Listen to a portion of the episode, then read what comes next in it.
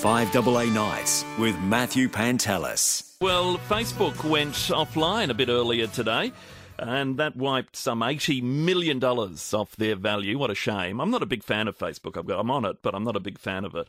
Uh, I see Babylon Bee, which is a satirical newspaper in the US, published an excellent article today saying in a major disaster for humanity, Facebook came back online uh, which is pretty close to the truth, I reckon. But anyway, put all that aside, there are concerns about Facebook's role in the upcoming federal election here in Australia, which will be held, well, any time between now and about May next year, most likely later than sooner. There were issues, obviously, in the US, particularly in the changeover of power between uh, Trump and Biden. Let's find out what the concerns are from Reset Australia. And I'm joined by Dhakshayini Sooriyakumaran, who uh, is on the line. Uh, good evening to you. What are the issues here? Yes, I couldn't agree with you more. I'm not a fan of Facebook myself.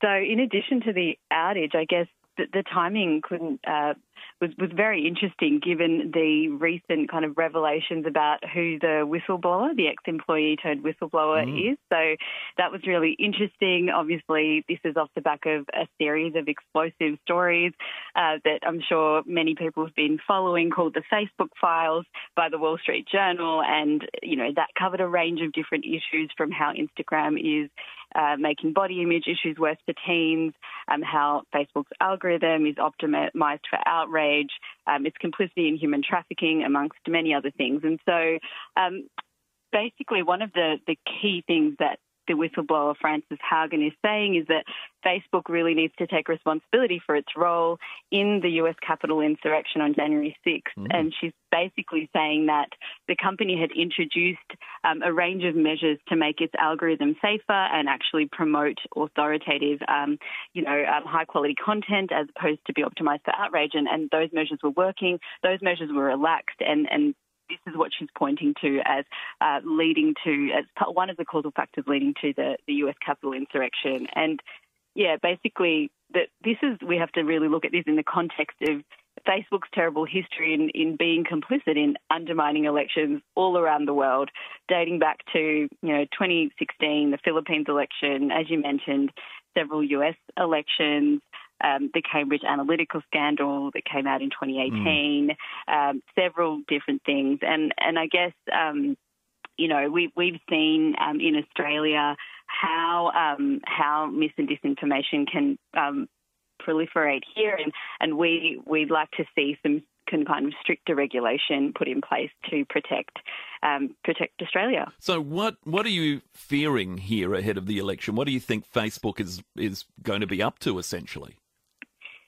So we we basically know that Facebook's algorithm is optimized um, to promote sensational content. Uh, so that is obviously hugely concerning uh, for electoral processes. And so, um, you know, we really want to avoid some of the incidences that we've seen in the past.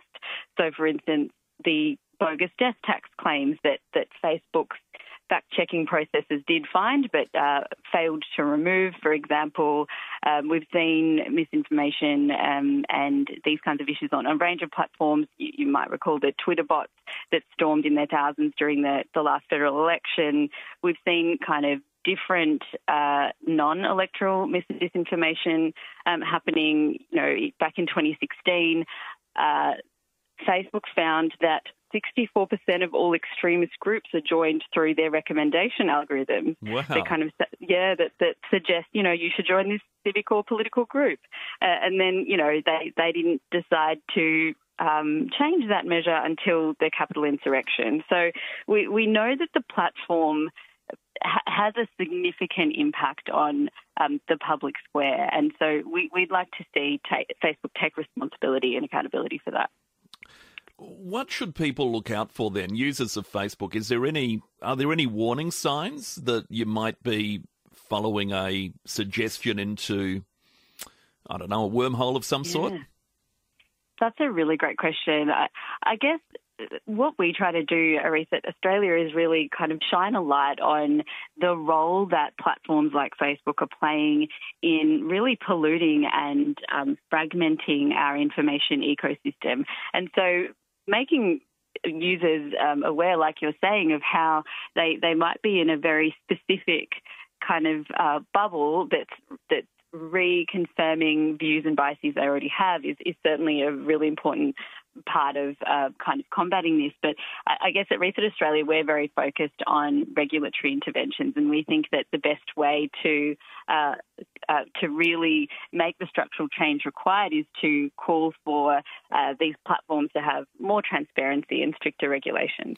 They should be regulated more, shouldn't they? I mean, they're at the whim of their creators, essentially. I mean, the like it, like him, not like him, agree, not agree. But the banning of Trump, I just found, you know, totally anti-democratic, and that was obviously down to, and that's on Twitter, obviously, down to uh, Twitter's um, founder that that makes that call. It seems. Uh, uh, but uh, the regulation needs to, I mean, they almost should be semi government control or somebody at least having yeah. having a say over how they operate completely agree. They've been able to oper- operate in this regulatory vacuum, uh, and and really, you know, what we've seen proliferate um, in Australia and across the world is this kind of framework of self-regulation, and you know, relying on uh, companies such as Facebook with you know over a one trillion dollar market capitalization to kind of make uh, decisions that are going to be less profitable for the company, you know, reduce user engagement, um, mm. It's it's it's a bit of a naive position, and so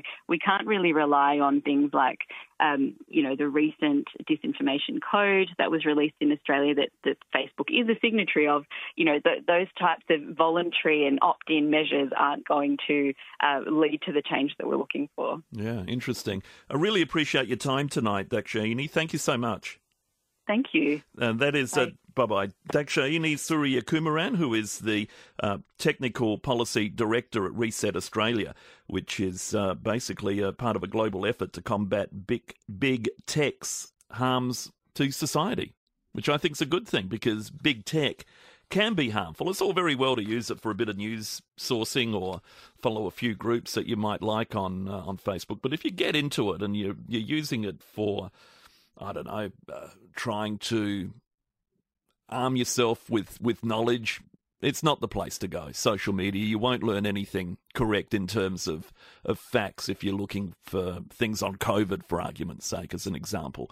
Uh, so much misinformation. You know, you can you can Google more reputable places than uh, what Facebook throws up at you, and, and Twitter too, for that matter, and others as well. So, uh, all very well and good for selected purposes, but uh, and so much clickbait too on Facebook. You know, name name a fish that doesn't have a letter A. What am I, twelve? For goodness sake. Five AA nights with Matthew Pantelis.